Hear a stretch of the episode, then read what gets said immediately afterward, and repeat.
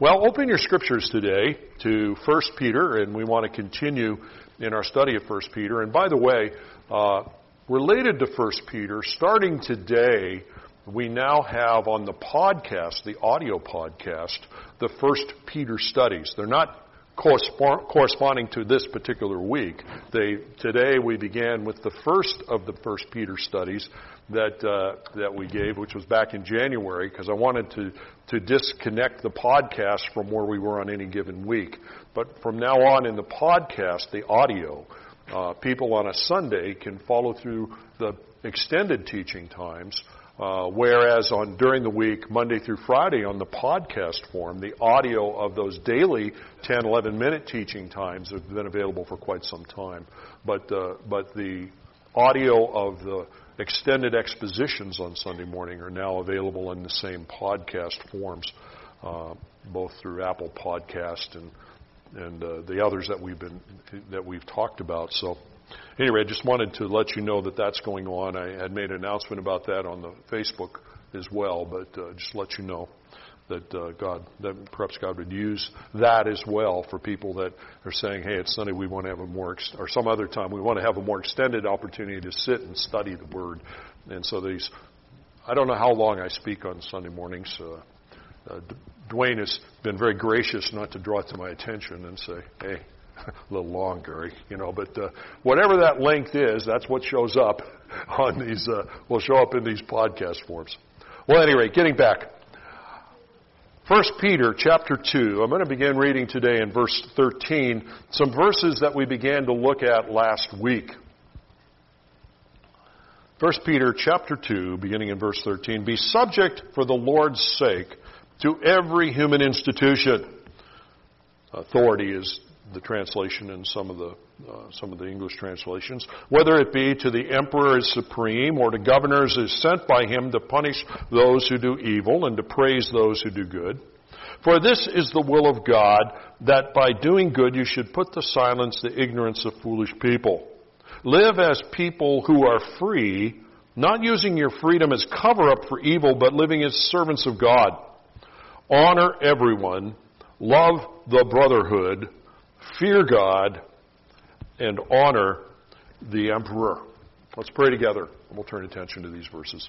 Father, thank you for a chance to be together today, to have access to your word. Thank you for superintending in history to make the God breathed words available to us. And if that was not enough, that your Holy Spirit promises to carry out a teaching ministry to us as your children. So, Lord, illumine our hearts this day that we'd understand what you've taken the time to say from all of eternity. Help us to understand its applications in our actions and our attitudes and our beliefs. And then, Lord, enable us as we step out in obedience to conform to your truth. Well, thank you ahead of time for that, for we ask it in Jesus' name. Amen. Quick review as we're in this portion of the second chapter of 1 Peter.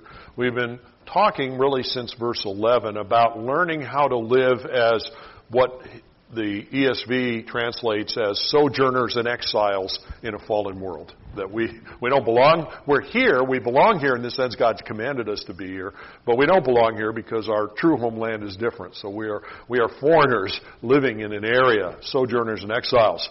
And essential to that understanding is God's command to you and I to live differently from the culture into which He's placed us.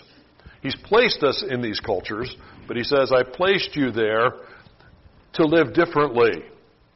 Interact with the people, live in it. So God is saying, I didn't leave you here so you'd go off on a mountainside somewhere. You're, you're here interacting with the people interacting in the social context in which I placed you, but you're not fitting in with it. You're there, you're interacting, but not fitting in. This very nonconformity is part of the witness why God's left us here. It's part of the light in the darkness reality that the scripture alludes to frequently in the New Testament. Romans 12:2 just a classic example of the command, do not be conformed to the world, but be transformed by the renewal of your mind. Well, in these verses 11 to 17, we've been examining uh, examples of that culture contrast, which is meant to be at the heart of this light and the darkness. In verse 11, we were talking about the contrast of abstaining from the passions of the flesh, being a people who are ultimately driven by something different than what's driving the people in the world. And the passions of the flesh covers that whole range of things that we looked at. And he reminds us in that challenge, by the way, that ultimately the passions of the flesh are at war, is the terminology used. It's at war with your very soul. The second thing we looked at in verse 12, he says, I want you to be a people whose contrast is shown by committing yourself to be honorable in your conduct and committing yourself to good deeds. I don't, I don't want you just simply not following the flesh. I, want, I don't want you leaving yourself neutral. I want you in a positive way committing yourself to both honorable conduct and good deeds. Last time, beginning in these verses I read to you today, in verse 13, we were talking about the third of these culture contrasts, and that is how we respond to governing authorities. And he says, as my redeemed children now, I'm wanting you to respond to the governing authorities under which you find yourself in a particular way. I want you to be subject to them. The Greek word hupotasso, which translated most of the time in the context means to have a willing obedience or compliance to one in authority over you. It can also, in certain circumstances, have the idea of adapting to it. But that's the essence of it, being, being submissive uh, to be subject. And he says, I want you to be subject as part of this classic contrast issue. I want you to be subject to the authority structures you find within the fallen world I've placed you in. And if you go further in the second chapter and then into the third chapter, you'll notice that he's talking about the authority structures that are the civil authority structures. And then he turns attention to the authority structures encountered within the work life of people. And then he gets into the third chapter and he talks about the authority structures encountered within the framework of the family and the home. So the overall arching issue uniting all of them is this issue of an attitude, hupotasso, that we are committed to be submissive to. What we've learned so far from our study last week is that number one, fallen mankind basically has the opposite response to authority at every level. Fallen mankind is rebellious toward authority, innately rebellious toward it. Uh, people, fallen mankind, tend to be disrespectful, tend to be bitter toward, they tend to be hostile toward authorities in general. That's their orientation. Anyone with an eye that looks objectively has to say, yep, amen, that's been my experience. From childhood onward, that's, that's basically how people are oriented they're, they're that direction. God says as a result of that, most people's obedience and alignment with authority has to be coerced. They do it only because you force it, not because they inherently, innately want to be that way. And that tells you a lot about the nature of the human being, doesn't it? Uh, and the nature of natural man and woman. Uh, and I believe that's also why he identifies this third contrast of being subject to governing authorities is one of those critical ways to be a light in the darkness. Because you will simply be a head scratcher for people if this is the way you are. They're going to look and say, wait, I've got nothing in my life that associates with this. You know, everything I've ever known, all the people I've ever known, basically have to be coerced in one way or another to do, to do something eh, over, to the authorities that are over them. Last week we also learned that we are to be subject hupotasso. Uh, we are to be subject for God's sake, not for the sake of the people in the authority position.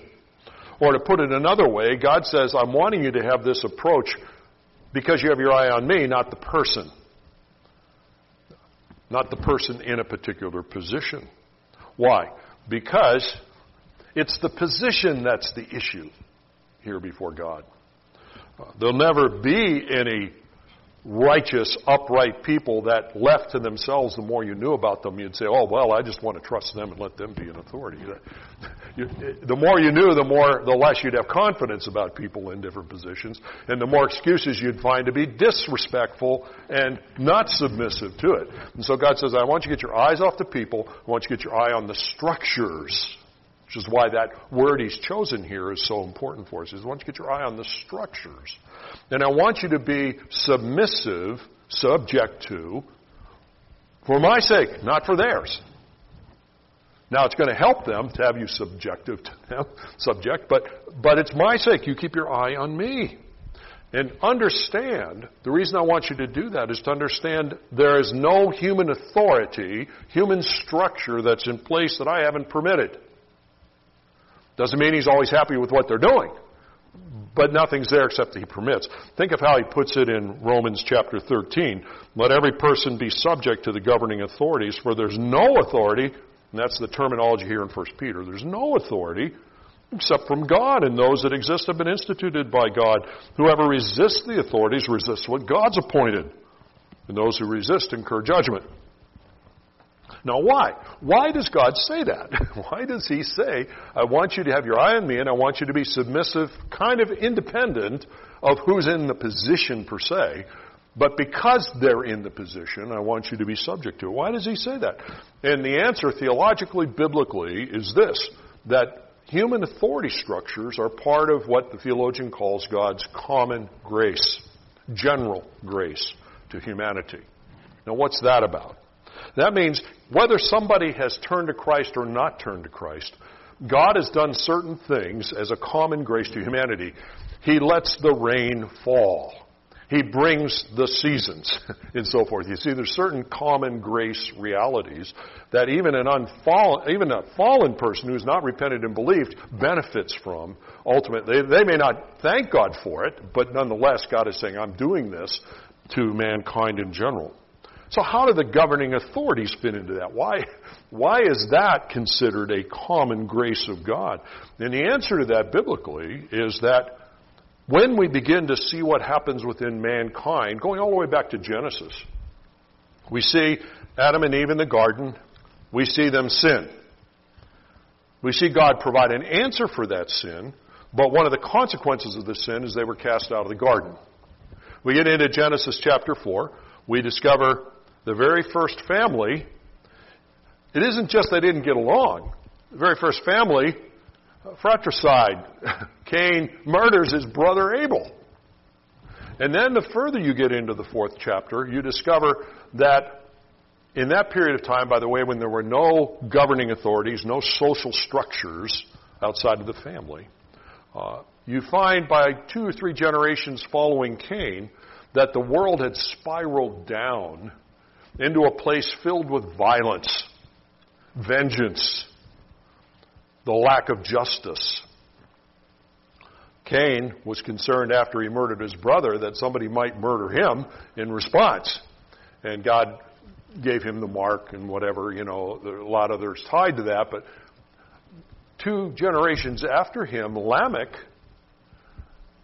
boasted about the fact that when somebody actually insulted him, I mean, didn't do more than that, insulted him, that he killed them and he promised he would kill 70 fold anybody that did that to him.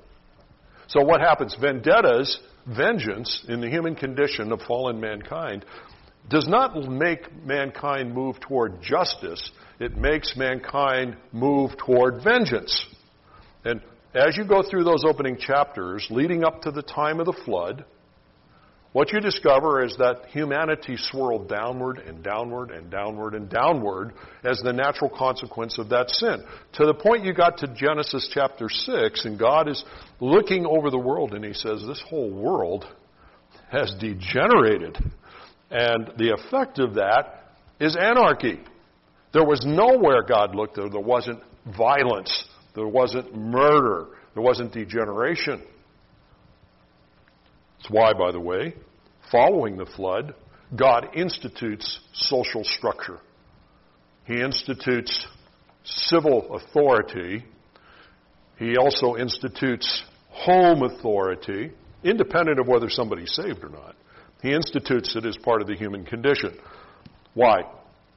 As Romans chapter 13 puts it, he puts the sword into the hand of that civil authority structure. And why does he do that? Because obedience has to be coerced. If you don't have a civil authority there to do that, vengeance becomes the coercion. And vengeance degenerates quickly into injustice. That's why, by the way, there is not a single episode in history that we have any record of of where anarchy did not degenerate into violence. Now, the amazing thing to me, and I'm an historian, but the amazing thing to me about that is despite that 100% body of evidence, most of mankind inclines themselves to believe in a utopian sort of idea. You know, people are basically good, and the, the less structure that's there, the better. Then really, what we really need to have them in is when they're, you know, they, they're in places where there's no other higher authority so that their innate goodness would come out. Uh, brothers and sisters, that's not the way it works. And you say, well, you know, they were pretty primitive in Genesis chapters 4 to 6. You know, what do you expect? But today we're pretty sophisticated people. Yeah? Tell me one place in the world currently where civil authority has broken down that is not filled with violence and injustice. That's why, very quickly, in, in areas where government breaks down, other countries try to come in and try to provide at least a little structure because the true condition of humanity reigns there. Instead of humanity responding and saying, oh, here's our opportunity, now we can love one another and, you know, live in the age of Aquarius, you know, that, that's not what happens. It never happens. Instead, you, the civil authority breaks down and people find that as the opportunity to finally get the vengeance on the people that they didn't. You say, that's not a very good picture, Gary. No, it's not, but I didn't come up with it. God did. Okay, coming back to common grace. Civil authority, structures in society were instituted by God as a common grace. It is the sword of coercion that helps to hold society from that great degeneration. And you say, well, the authorities don't always use the sword properly. Yeah, that's true, they don't. But the fact of the matter is, when Lamech, representing humanity in general, every person like Lamech was willing to do 70 fold injustice to any wrong that they felt was done to them. Even when civil authority does things that aren't so good, the, the consequences are vastly less than are true in anarchy. Do you follow that? And so God says, listen, that's what's going on. It's my God assigned role for civil authority. I'm not always pleased with how the civil authorities work.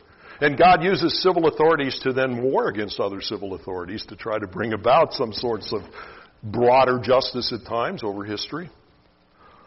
But he says, You, as my people, the last thing I want you doing is being part of the group that undercuts authority because I know where that goes. That doesn't go to people turning to Christ. It goes to degeneration and violence. So, as my people, I want you living in the light. I want you light in the darkness. I want you to be a people demonstrating being subject. Now, let's move on. He says in verse 16 Live as people who are free, not using your freedom as a cover up for evil, but living as servants of God. And by the way, this is within the context of the broad issue of subjection, hupotasso. Uh, Sometimes people pull individual verses out of this portion of 1 Peter, wrongly so. The whole theme from verse 13 on through verse 7 in the second cha- in the third chapter is all hupotasso. It's about being subject. God says, listen, as you're doing this, as you're carrying out this third command to be subject to civil authorities, I want you to do it understanding the fact and acting on the fact that actually you're free in Christ. Now, what's all that about? Well, let's look at it. We're to submit to authorities to cooperate with that general grace that God has created in the civil society, but do so realizing I'm actually a free man. The, to be free means this that I understand now as a redeemed child of God, I am ultimately under God's authority, not the authority of the civil authorities. I'm, I'm not, I'm not a victimized slave. I'm a redeemed, made free person in Christ. And so it makes a difference in your attitude, doesn't it? In one case, you grovel on your knee. In the other case, you make choices. And God says, I want you making choices. I want you in response to the government to realize you're doing this as a free man or woman set free in Christ. Christ set you free. You shall be free indeed, as the scripture puts it. I've set you free. He didn't set us free so that we could live desolate lives. He set us free so we could live in obedience and surrender to Him, ultimately fulfilling His purpose and plan. And by the way, we make choices. Jesus made this sort of choice. He sort of picture. Think of his response to Pilate in John 19. Uh, so Pilate says to Jesus, uh, "You will not speak to me. Do you not know I have authority to release you and authority to crucify you?" And Jesus says, You'd have no authority over me at all unless it was given to you from above. That's the real authority. Therefore, he who delivered me over to you has greater sin. I'm free. I'm under your authority, but I'm a free man under that authority. I may have to consequence, I may have to live the consequence of your choice. But I'm doing it as a free man.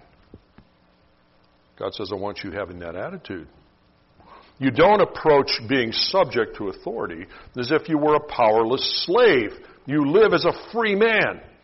You make a choice to cooperate, not a coerced, forced decision. Do you follow the distinction? It's about, it's about attitude. It's about perspective. That's why it's a light in the darkness. Basically, everybody else has to be coerced. You say, I'm not being coerced. I'm free anyway. I'm making a decision. My master, my, my father, has said, I've common grace, I've made these authority structures, the sword. It's a way, despite fallenness and sinfulness, to try to create, to hold in place some of the disaster of humanity's sin. And I'm going to make a choice to cooperate with God in that way. I'm not forced, I'm, I'm free. cooperate. And as I do it, I'm reminding myself all the time who's really in charge? Who's really in charge? Jesus did that in the John 19 passage I read to you. He reminded, he didn't have to remind himself, he already knew those things, but he said these things so we would see. He says, You don't have any authority unless my Father gave it to you. I mean, he's the one in charge. No matter how intimidating a human authority figure may be, they have no authority, no power, unless the Father gave it to them. You say, well, I don't know why God gave it to them. Well, I don't either, except He did. All right, uh, He had His own purposes in that. He says, listen, I know who's really in charge, though. And ultimately, my choices of being subject to all fall under the issue that I'm first and foremost subject to Him. Not the authority structure, but to Him. Now, what does that mean? I'm His servant first. I'm a subject of the authority. I'm the servant of the King. If the human authority structure commands me to do something in conflict with what God commands, He's the one in charge. God, not the human authority. Which means, in that sort of case, God always overrules the human authority. God says, the human authority says, ah, you do this or don't do this. And God says, well, if they do this, that's sin. If they don't do this, it's sin. you follow God. He is the one in authority. You're a free man of the civil authority when the civil authority steps outside the bounds of biblical truth. I was thinking of Acts chapter 4 in the picture of this. Remember the apostles were before the Sanhedrin, and they were saying, "We don't want any, we don't want you talking anymore to anybody about Jesus here. You're just creating problems for us." And the response was this, and so they called them, they charged them. This is the Sanhedrin, not to teach or speak at all in the name of Jesus. But Peter and John answered him and said, well, whether it's right in the sight of God to listen to you rather than to God, you have to judge. And by the way, what that means is that you, you have to decide what you're going to do in response to us listening to God, not you. You have to judge what you're going to do in light of that. We've already made the choice we listen to God. We cannot but speak of what we have seen and heard. That's the principle, you see it. Who's really in charge? I'm free. He's called, my true master has called me to be subservient to, in the right sense, the civil authorities and their role in the society and the checking of sin. But uh, if they say to do something contrary to what God says, I may have to suffer the consequence of their decision, what they're going to do in response to it. Jesus was put to the cross, you remember? But there may be a consequence, but then that's part of God's plan too. Like Shadrach, Meshach, and Abednego, I, I, I may end up in the fire, but that's God's plan too. So be it. But the issue of who will I obey, remember Shadrach and Meshach and Abednego saying to Nebuchadnezzar, it's not you we're obeying. we're, we're obeying God in this regard. Do what you have to. we realize who's really in charge, that we're really free of civil authority in the times where civil authority conflicts with God's word. But then he says, not using your freedom as a cover up for evil. he says, I've, I've given you this principle, and it's a truth, eternal truth, but understand this, you have to be real cautious with this.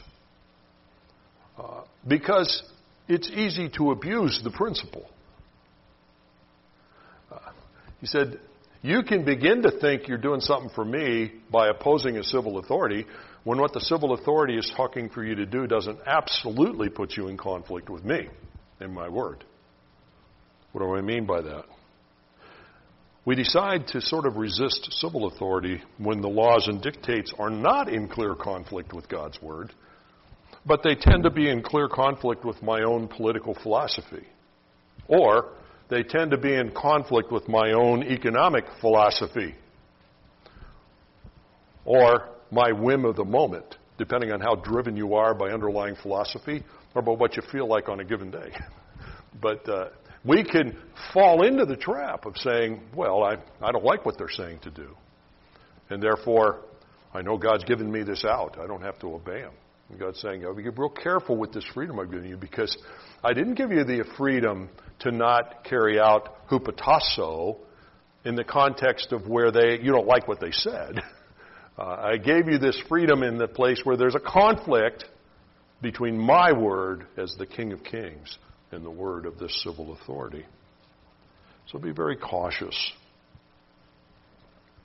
Then in verse 17, he says, Listen, I want you to not only be subject to, but I want you to be honoring of these civil authorities. Honor everyone. Love the brotherhood, fear God, honor the emperor. Once again, all of this is under the hupotasso context. That's all the main theme, the thread going through it all. He says, listen, your attitude toward the civil authority is important to me. Not only your action of being subject to, your attitude's important to me.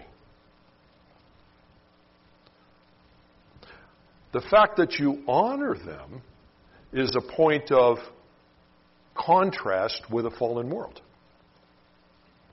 It will mark you out as countercultural. Why? Because it doesn't take much observation to know that by and large, fallen humanity is dishonoring and disrespectful toward anyone in authority that, that, they can get away with. I mean, that should not come as a surprise to anybody. Just what have you found? That's, that's the way it is. If they can get away with it, they. And I say, well, God is saying, I want you to be an honoring person, not just a subject person. Uh, because honoring is important to God. Think of Exodus chapter 20. Honor your father and your mother. God says, hey, there's an authority structure in the home. I want the, I want the child to honor, not only obey, honor that father and that mother. In Ephesians 5:33, he says to the the wife to the husband, he says, "And let the wife see that she respects her husband." In the words the same, to honor. Says, so within the structure of the home, I want the child, you know, not only obeying but honoring. I want the wife not only submitting to, but respecting and honoring a husband. Later on in 1 Peter 3, we'll get to that, Lord willing, someday. He says uh, in verse 7 Husbands, live with your wives in an understanding way, showing honor to the woman. 1 Thessalonians chapter 5 verse 12 he says, And I ask you, brothers, to respect those who labor among you. And the word is the same honor. Uh, those who labor among you and are over you in the Lord and admonish you and esteem them very highly. God says, part of what it means to be my child and living out in the light is that you're an honoring type person, respecting. And the, uh, the Greek word translated honor here is timao, and it can be translated honor, respect. The New International Version translates it pretty consistently by the word respect. The King James Version, and here the English Standard Version, uh, and the New American Standard Version more often than not translates it with the word English word honor, although not exclusively so. But it's the same Greek word. That's why I was using passages where in one case it said respect, in another case it said honor. It's the same Greek word. It means to, timao, means to recognize the value of and the essential dignity of another, to honor, to see another as worthy of esteem. And notice what he says honor everyone. You know, my first inclination before God is, okay, give me the list. Who do I have to be this way toward? and who, who, who can I avoid being this way to? And God says, okay, here's your list. Everyone. Ah, aren't there any clauses in here, Lord? Uh, no, no, it's a, one of these straightforward little couplets. Honor everybody. Honor everyone. Honor everyone independent of their socioeconomic status. Honor everyone independent of their looks. Honor everyone independent of their mental capabilities. Honor everyone independent of their strength. And on and on the list could go. Uh, do you see people as God sees them, is what this comes down to. That everyone has value? Our culture is one where very few people show respect to everybody.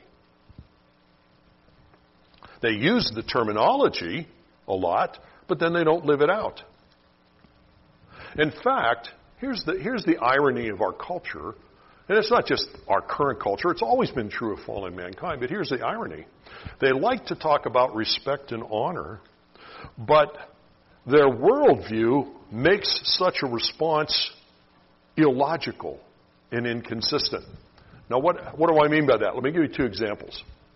One of the dominant worldviews, the way people make sense out of life in our culture, is what, we could best call a naturalistic scientific view. That if you're really trying to make sense out of humanity, you look at them and say, well, basically, they were, they're a chance collection of atoms. There's no real intrinsic value there.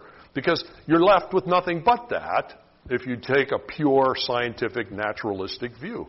Because you don't have, you're not, God's not in the equation anywhere, so you're trying to say, well, where did this person come from?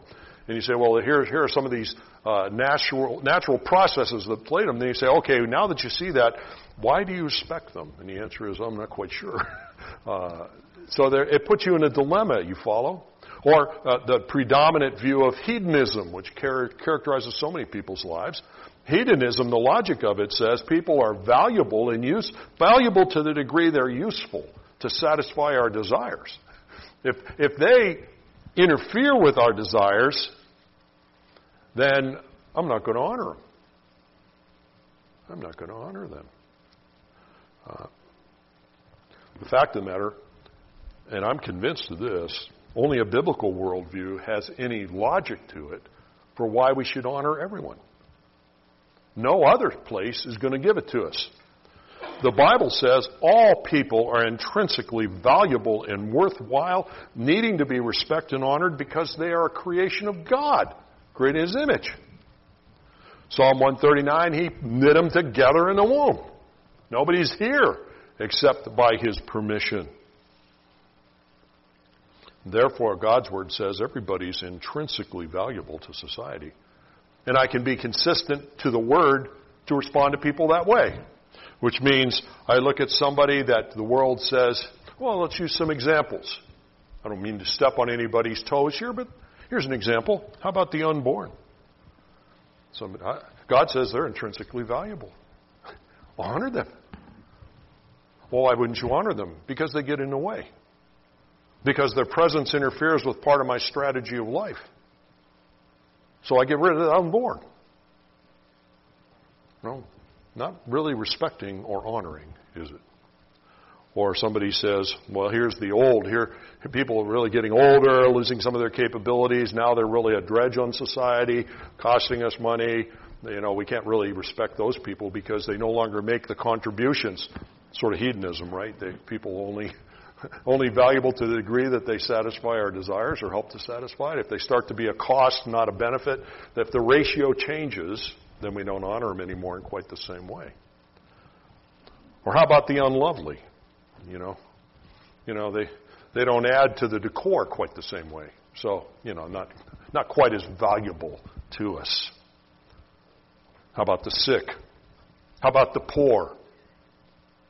You have no logical basis to carry out any kind of universal honoring and respecting apart from the biblical foundation because the logic of the others. And people will come back to me even on the university when I've argued that with them and they'll say, well, yeah, we understand that, but not everything has to be logical. I thought to myself, well, that's true. That's at the heart of the problem here. You're living an illogical life inconsistent to the things you say you really believe because you find what you really believe doesn't work. And so you modify in action what you do because your real beliefs ultimately don't work. You can't live consistent to them. Isn't it wonderful that the believer can live consistent to the truth and it works? We can be sane, brothers and sisters. We don't have to have two levels of experience, one which is sort of the theories and the other is how we live. There can be the integration of it. We can see life as it is. Well, God says, I want you to honor everybody. I had a lot more to say, not enough time to say it today. One last thing on this. How terrible, soberly listen to this, how terrible and dishonoring to God is it when a believer is not honoring others. We're the only ones with any consistent reason to do so. How disruptive of God's great intention of light in the darkness by leaving us here as His people is it when a believer is like everybody else in the way that they respond to people? Here's our light in the darkness, brothers and sisters.